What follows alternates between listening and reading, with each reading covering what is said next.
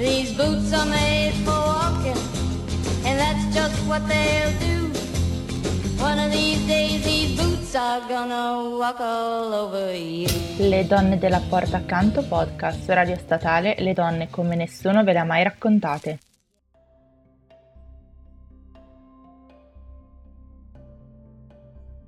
Buongiorno a tutte e a tutti e bentornate per una nuova puntata del nostro podcast, dopo la pausa del 2 giugno.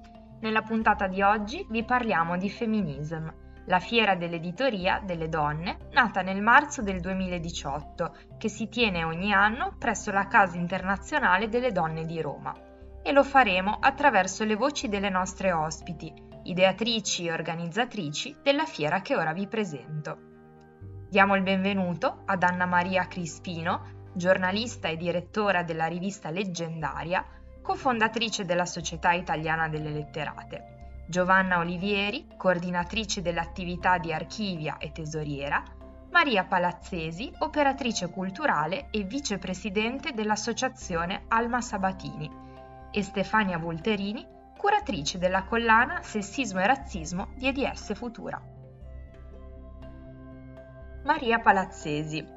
Quali sono le istanze che hanno portato all'organizzazione e all'ideazione di una fiera esclusivamente dedicata all'editoria femminile? Feminism è una manifestazione di ispirazione femminista che si inserisce nell'ambito delle attività di impegno culturale nazionale, puntando in particolare a rafforzare la visibilità delle autrici e dei loro titoli in seno ad un mercato editoriale vasto, ma costruito intorno a pochi nomi.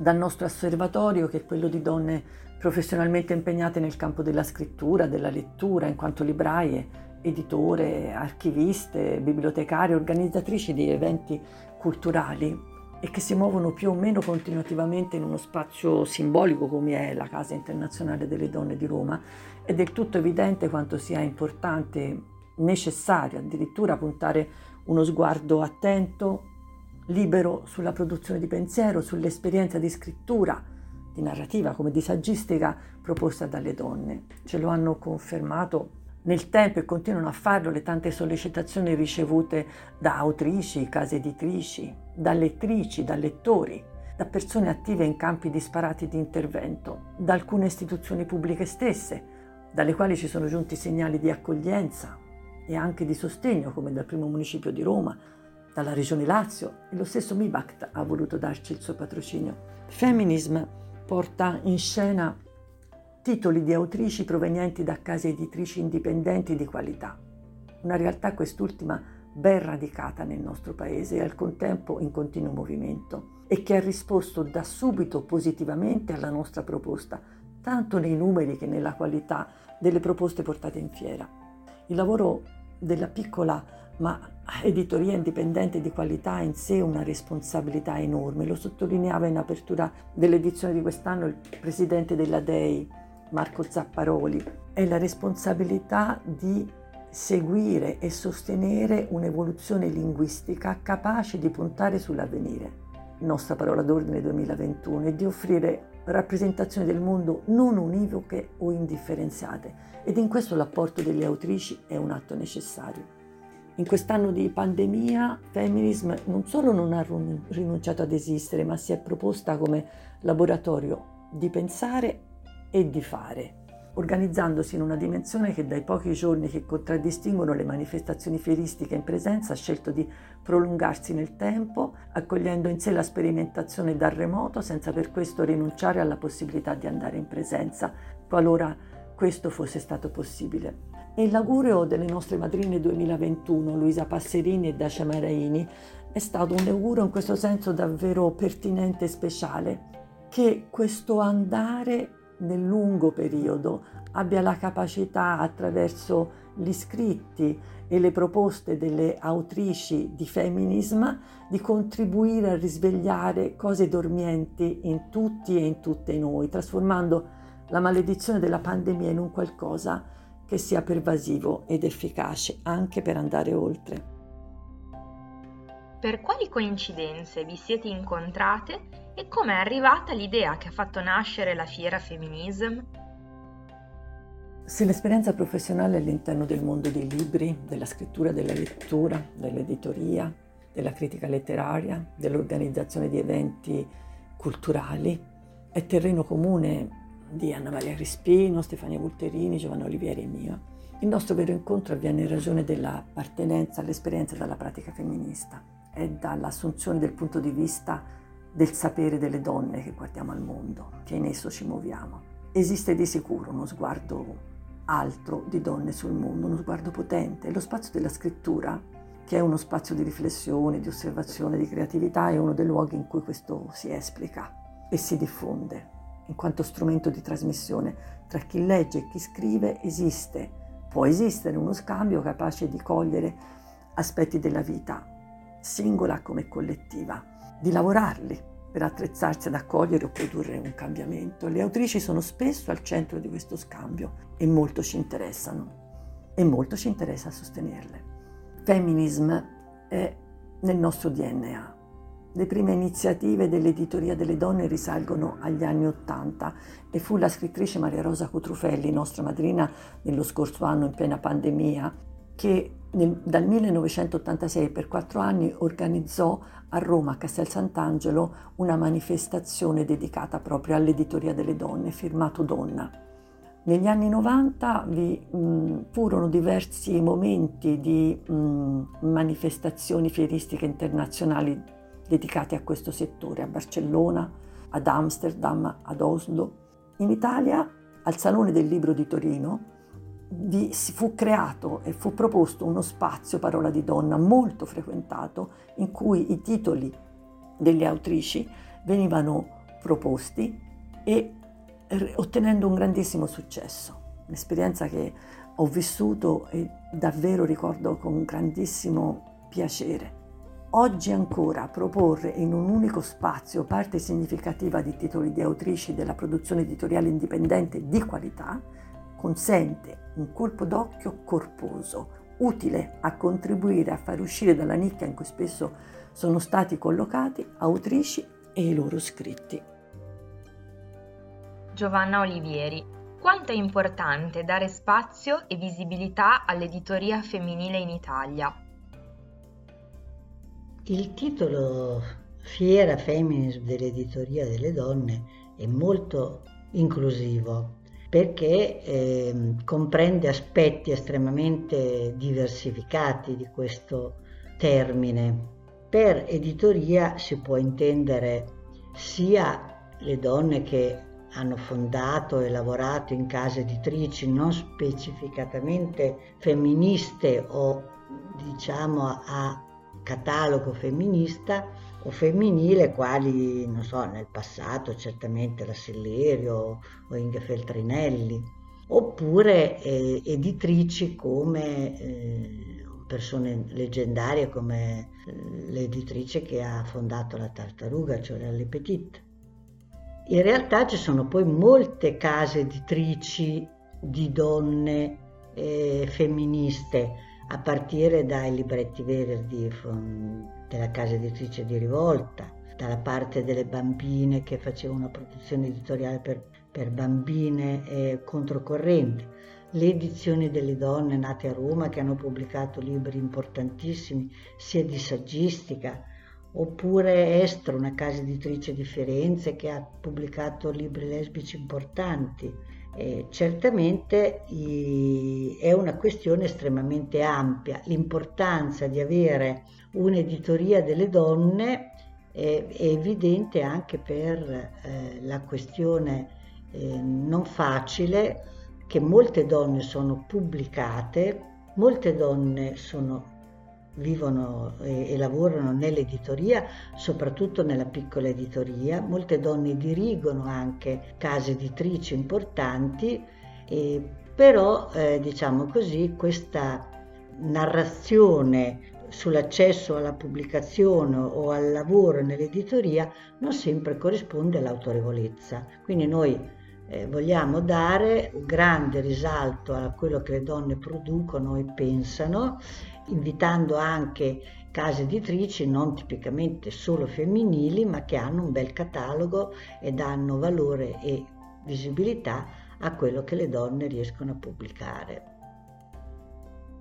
Quali legami ci sono tra femminism e la tradizione delle librerie delle donne, nate negli anni 70-80?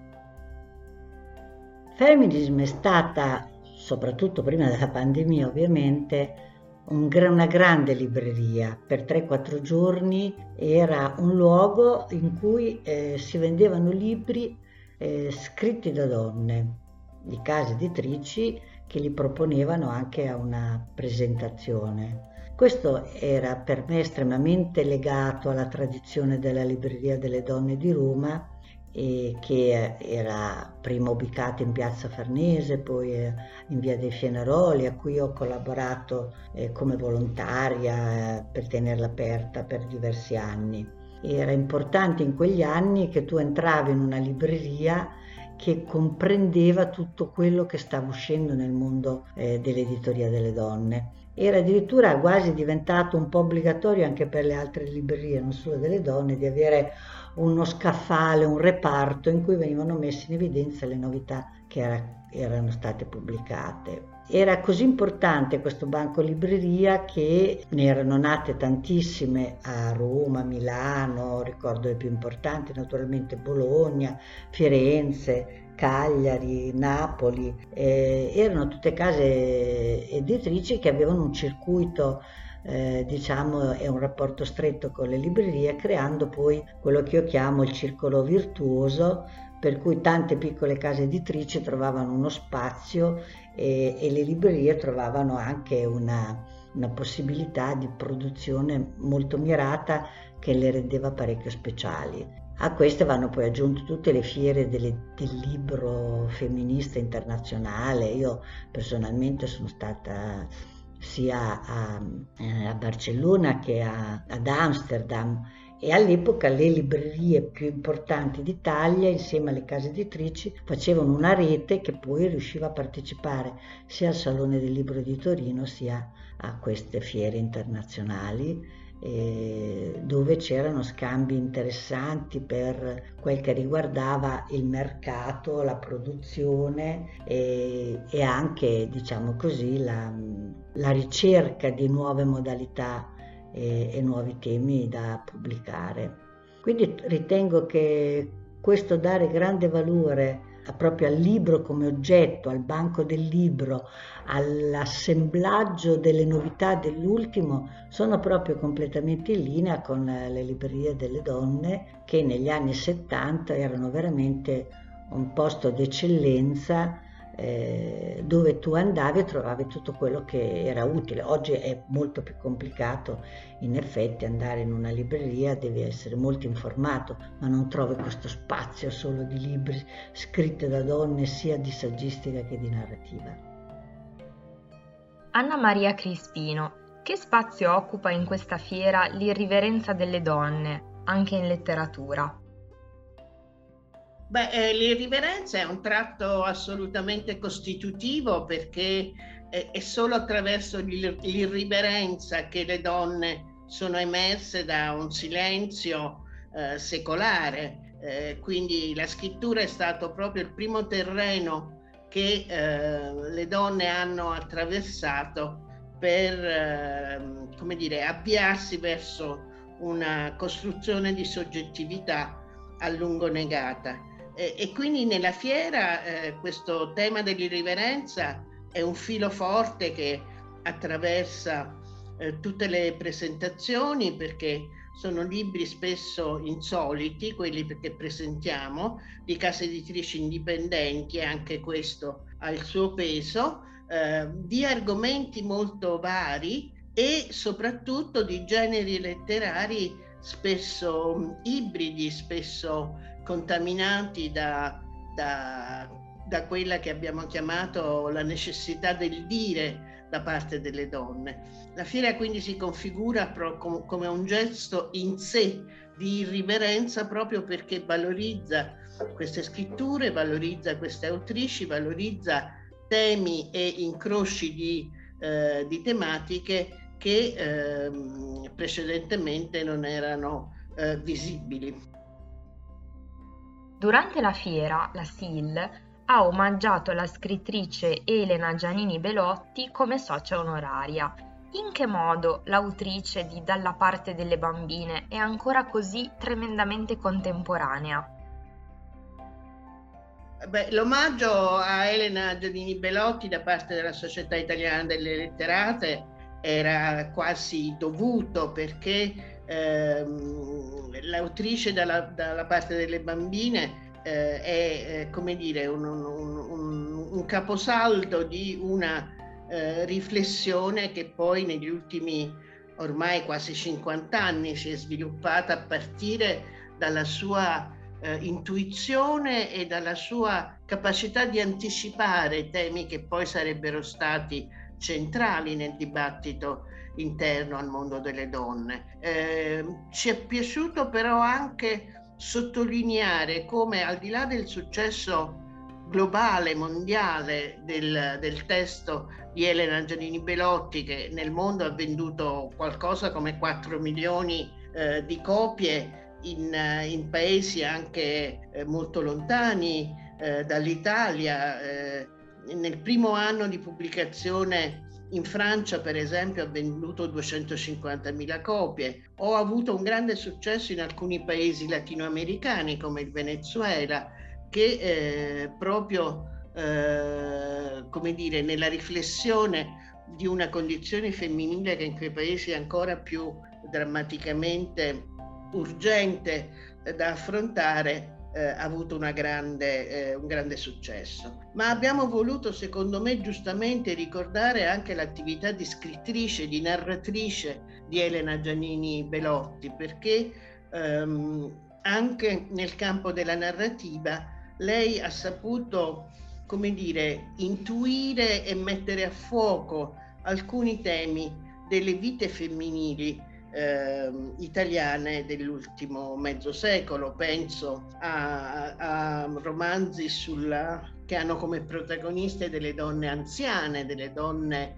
eh, vecchie qua, quasi possiamo dire, che rimaste vedove trovano nell'amicizia tra di loro, nello stare insieme, nel parlarsi e fare delle cose insieme come delle, delle gite, dei, eh, delle esplorazioni, dei pranzi, la, la felicità di eh, essere uscite da una condizione di su, subalternità vissuta dentro matrimoni che pure erano comunemente definiti felici. Oppure penso allo straordinario eh, testo che si chiama Voli, che, in cui Elena Giannini Belotti anticipa quella sensibilità verso la natura e le relazioni con le altre specie viventi eh, che oggi è al centro del dibattito eh, femminista.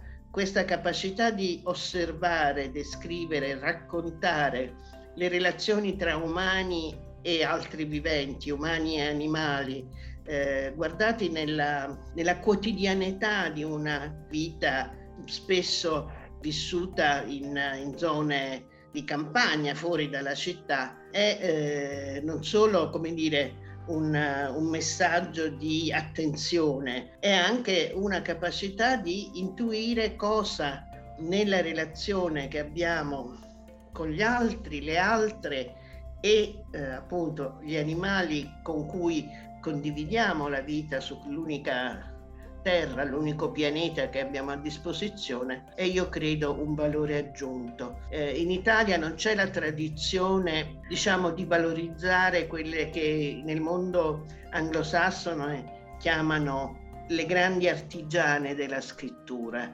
cioè quelle scrittrici che riescono appunto non solo a raccontarci delle belle storie, ma anche a farlo dentro un orizzonte che ci fa cogliere qualcosa che magari con sguardo distratto non avevamo registrato. Quindi l'omaggio a Elena Giannini Belotti eh, è stato per noi un piacere, un onore e attenz- un segno di attenzione a eh, questo vasto territorio delle scritture femminili che al di là delle eccezioni, tra virgolette, che eh, in molte e in molti celebrano, costituiscono proprio quel tessuto eh, di eh, narrative che fanno poi eh, tradizione, che fanno soprattutto eh, pubblico di lettrici. Stefania Multerini, avete affrontato anche il tema del lavoro e dei sindacati. Qual è la situazione delle donne che lavorano nell'editoria e nel mondo della cultura in Italia? Anche il mondo della cultura e dell'editoria non fa eccezione e come negli altri settori occupazionali e produttivi, ancora si risente dell'onda lunga del patriarcato con le donne che affollano la filiera editoriale ma rimanendo spesso relegate ai ruoli di cura della filiera, quale editor, traduttrici, redattrici, lettrici professioniste. La loro presenza diminuisce mano a mano che ci si allontana dalla cosiddetta cucina editoriale e ci si avvicina agli apici dirigenziali. Questo però, se guardiamo alle statistiche, è una fotografia statica del mercato del lavoro. In realtà il trend occupazionale femminile a tutti i livelli della filiera editoriale è stabilmente in crescita. Anche i dati sui nuovi ingressi nel settore, quelli che ci provengono dai maggiori master per esempio, hanno visto negli ultimi dieci anni il numero delle giovani donne quasi raddoppiare in quantità, io direi in qualità ma soprattutto per tutte noi che viviamo nel mondo della cultura e dei libri, è chiara la consapevolezza della qualità, della forza, della creatività delle donne nel produrre, promuovere e comunicare cultura, attivando il circolo virtuoso della scrittura e della lettura, trasformando il mondo editoriale, io dovrei dire, trasformando, vorrei dire, trasformando il mondo in generale. È per questo che abbiamo creduto e creato Feminism, la fiera dell'editoria delle autrici, delle donne, che dà soprattutto spazio all'editoria indipendente, che proprio di donne è soprattutto fatto e proprio da donne è soprattutto sostenuta. Pur essendo una fiera italiana, Feminism ha anche un respiro internazionale. Quanto è importante per chi fa cultura mantenere questo sguardo verso l'esterno che in Italia viene troppo spesso sottovalutato? Già a partire dal nome che ci siamo scelte, Feminism, dichiariamo la nostra intenzione di andare oltre i confini, come il luogo che da sempre ci accoglie la Casa Internazionale delle Donne. Fra le madrine della passata edizione abbiamo avuto in presenza Vandana Shiva e Max Deshu. E solo per citare un libro, quest'anno abbiamo avuto l'opportunità di portare in Italia il luogo della parola della filosofa brasiliana Jamila Ribeiro, che si è messa in contatto con noi, eh, un incontro molto emozionante attraverso StreamYard, con un testo che mette al centro la, la necessità della consapevolezza, non solo dell'oppressione che si vive quotidianamente degli strumenti per combatterla, ma anche del proprio privilegio sociale a partire proprio dal luogo e dalla parte di mondo dove si nasce e si vive. Ho sempre solo ancora a titolo di esempio i focus sul colonialismo italiano raccontato dalle donne e l'attenzione al pensiero e alla pratica decoloniale, oppure l'afrofuturismo, introdotto da Lidia Curti, studiosa e femminista straordinaria, che purtroppo quest'anno ci ha lasciate, ma alla quale dedicheremo il focus che quest'anno si ispirerà al suo lavoro in collaborazione con Karima 2G. Insomma, con la fiera si è voluto dare spazio di visibilità a tutto questo, creando in un unico e significativo eh, momento una vetrina ampia e corposa di scritti di autrici di tutto il mondo e dando spazio alle relazioni con eh, tutto il mondo dell'editoria, della scrittura, eh, delle studiose internazionali. Grazie mille a Maria Palazzesi, Giovanna Olivieri, Anna Maria Crispino e Stefania Bulterini per la disponibilità. Continuiamo ora la nostra puntata con altre due ospiti, Daniela Finocchi, giornalista, saggista, ideatrice del concorso letterario nazionale Lingua Madre e autrice del libro Generi alimentari, edito da Jacobello, e Beatrice Gnassi, cofondatrice e curatrice di letteratura e saggistica straniera per Le Plurali Editrice. Daniela, tu sei ideatrice e responsabile del concorso letterario Lingua Madre, rivolto alle donne migranti o di origine straniera residenti in Italia, con l'idea, come si legge nel vostro sito, di dare voce a chi non ce l'ha ma ha molto da dire. Il concorso esiste ormai da 16 anni. In questo tempo, come è cambiato il processo di riappropriazione della propria voce da parte delle donne? E dall'altra parte, quanto la società è diventata più o meno aperta ad ascoltare queste voci? Uno dei tratti principali della cosiddetta seconda metamorfosi italiana è costituito dalla presenza numerosa e attiva di nuove e nuovi cittadini che pur nella diversità di provenienze, culture e linguaggi hanno assunto ruoli, comportamenti e percorsi di vita non dissimili da quelli degli italiani. Quindi il termine straniera, straniero diventa sempre meno idoneo a qualificare una presenza così radicata e crescente. Inoltre è sempre più forte la presenza femminile, infatti in Italia il 52% dei migranti è femmina e sempre di più le donne migrano da da sole come capofamiglia. I racconti e le immagini delle autrici raccolti in questi anni dal concorso Lingua Madre mostrano quindi con chiarezza la necessità imprescindibile di uno sguardo sessuato alle migrazioni contemporanee, perché le donne ne sono protagoniste e anche migrando cambiano il mondo. Per tutte le donne straniere un importante punto di incontro e di scambio rimangono le altre donne e proprio in quest'ottica si pone il concorso Lingua Madre che esalta il valore della relazione fra donne incoraggiando la collaborazione nel raccontare e scrivere le proprie storie. Così la condivisione di un momento letterario porta alla piena scoperta e consapevolezza del proprio sé femminile. L'urgenza del racconto, il desiderio di comunicare operano la trasformazione, che è sicuramente uno degli aspetti più rilevanti. Caroline Heilbrunn scrive: no, Credo che le donne arrivino alla scrittura insieme alla creazione di se stesse. Ecco, la narrazione, strettamente connessa al processo di ricostruzione del sé femminile, diviene per tutte le donne di qualsiasi parte del mondo uno strumento indispensabile per pensarsi e rappresentarsi al di fuori degli stereotipi, ma anche uno strumento per riconoscere e ricostruire una propria e autentica genealogia, per riappacificarsi con le proprie origini e la propria identità culturale. Per tutti gli altri queste scritture sono un'opportunità di ascolto che viene colta però molto più di quanto non emerga dalle cronache quotidiane. Nel libro Generi alimentari, edito da Jacobello, che avete presentato a Feminism, tu e Luisa Ricaldone ripercorrete il percorso del legame tra donne e cibo, una relazione molto stretta fin dall'inizio della storia umana, ma ora sempre meno visibile date anche le preponderanti figure maschili di chef che invadono i media. Insieme ad altri saperi anche la cucina è stata strappata dalle mani delle donne, o meglio, è stata loro tolta la parte della spettacolarizzazione, dal momento che nella vita quotidiana sono ancora le donne che per la maggior parte si occupano dei compiti domestici come cucinare. Come siamo arrivati a questo?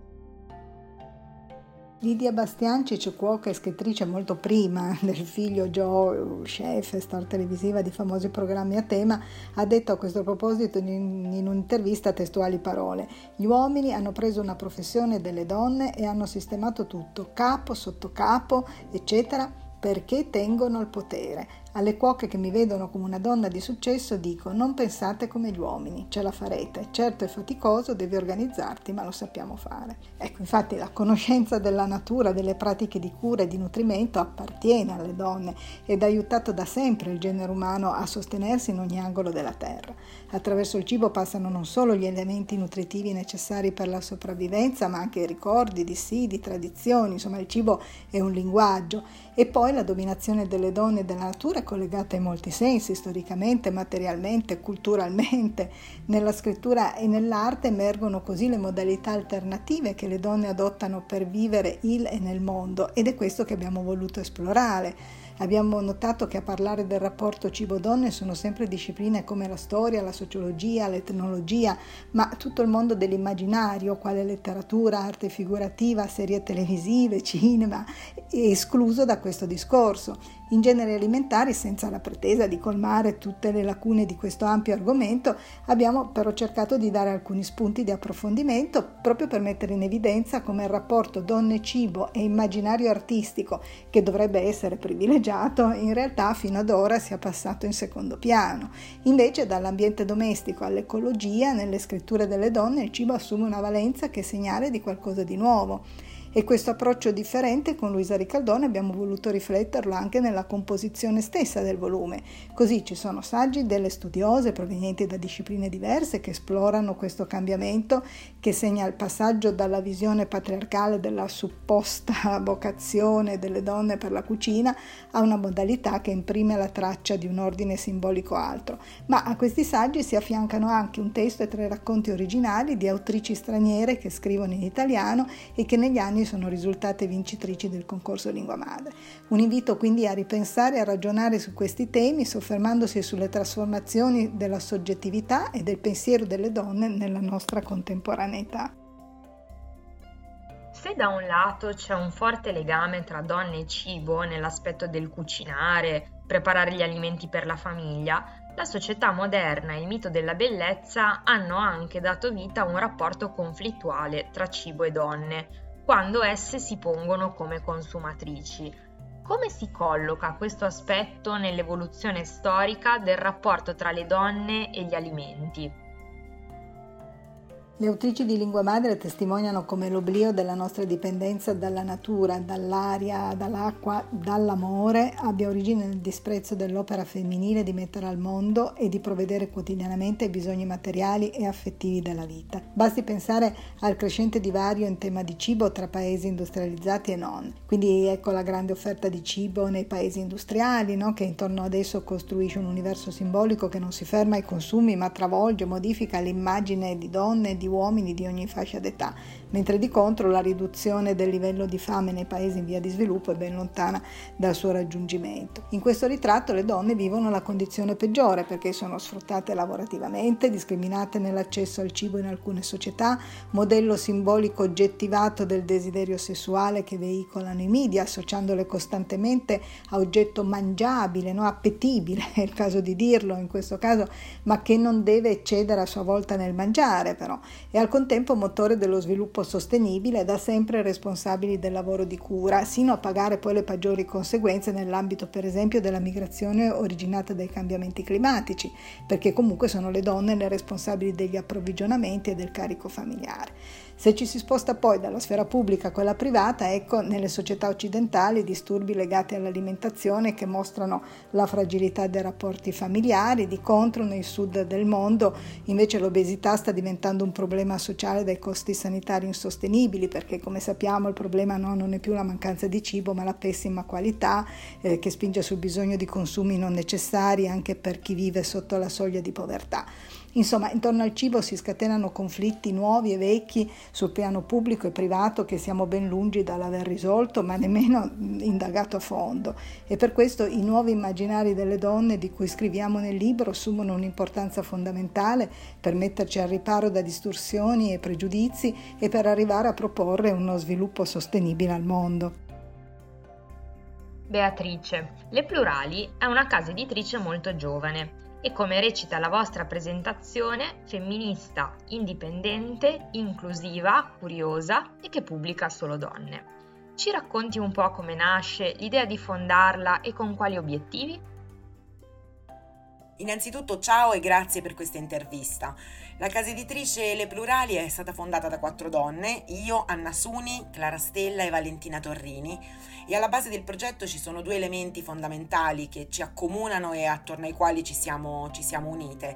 Da un lato il nostro attivismo femminista e dall'altro l'amore per i libri. All'inizio è nato un po' come un sogno, ma essendo quattro caterpillar ha subito preso forma in qualcosa di molto concreto. E dopo pochi mesi ci siamo. Il primo libro sarà in distribuzione a inizio luglio ed è già disponibile in prevendita. E con le nostre pubblicazioni sostanzialmente vogliamo alimentare la produzione autoriale femminile e anche un po' nella speranza di scardinare questo assunto generale che gli uomini scrivono per tutti e le donne scrivono solo per le donne.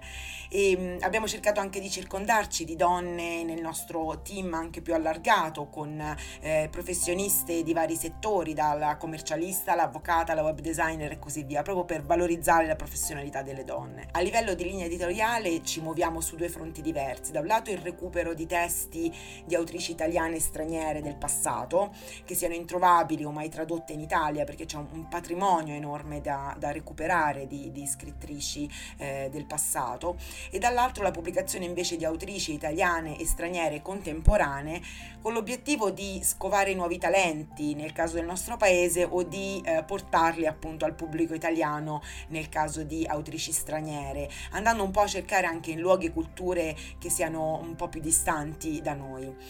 E speriamo che questo non sia solo un progetto editoriale ma anche un'occasione per fare rete con altre donne, con associazioni, con studiose, attiviste, professioniste di vari settori, in un'ottica sempre di, di sorellanza femminista. Il libro che avete portato a Feminism, Girls Will Be Girls, di Emer O'Toole, riflette sulla costruzione sociale e culturale del genere. Come diceva Judith Butler, che è anche citata nell'epigrafe, il genere non ha a che vedere tanto con l'essenza di una persona, quanto con la sua performativity. Quanto è importante portare un dibattito simile sul panorama italiano, soprattutto in questo momento storico così refrattario a queste tematiche. Non è un caso che Judith Butler eh, venga citata nell'epigrafe, perché il concetto eh, che lei teorizza della performatività, in poche parole come le azioni che compiamo nel tempo ci forgiano, forgiano le nostre identità, è quello da cui in qualche modo prende spunto l'autrice per fare una serie di riflessioni. Nel libro, attraverso le, le sue rocambolesche, divertenti mh, esperienze personali, Emer O'Toole ci dimostra come molte delle convinzioni e delle abitudini legate al genere che diamo in qualche modo per scontate sono solo una parte, mh, sono solo parte di un copione che ci hanno insegnato a recitare fin dalla nascita, dal rapporto con i nostri corpi all'uso del linguaggio, dalla depilazione alla nostra sessualità. In Italia, ma davvero non solo in Italia, la discussione intorno al concetto di genere è complessa ed è comprensibilmente molto animata perché il binarismo di genere e i ruoli di genere sono le fondamenta su cui si basa il potere, ma su cui si basa anche la disuguaglianza e lo svantaggio che le donne subiscono. L'autrice nel libro ci propone di rompere le regole e provare ad agire fuori dagli schemi e vedere cosa succede, come ci sentiamo, come veniamo percepite dal mondo esterno, cosa cambia. Il concetto alla base del libro è che il genere, come del resto anche la sessualità, è in realtà uno spettro eterogeneo e non un concetto rigido e binario. Abbiamo deciso di pubblicare questo come primo libro perché crediamo sia rappresentativo del tipo di dibattito che vorremmo in qualche modo alimentare con i nostri libri. Un dibattito che si basi certo sull'ascolto, sull'inclusività e anche sullo sradicamento di alcuni pregiudizi che non riguardano solo ed esclusivamente il genere ovviamente, ma nei quali il genere si interseca con altre caratteristiche come l'orientamento sessuale, la provenienza, il colore della pelle, lo status sociale e, e, altre, e molti altri aspetti. Un grazie di cuore a tutte le nostre ospiti e a Barbara Bonomi Romagnoli per aver reso possibile questa puntata del nostro podcast. Grazie anche a voi che ci seguite, noi ci ritroviamo la settimana prossima con una nuova puntata qui su Radio Statale.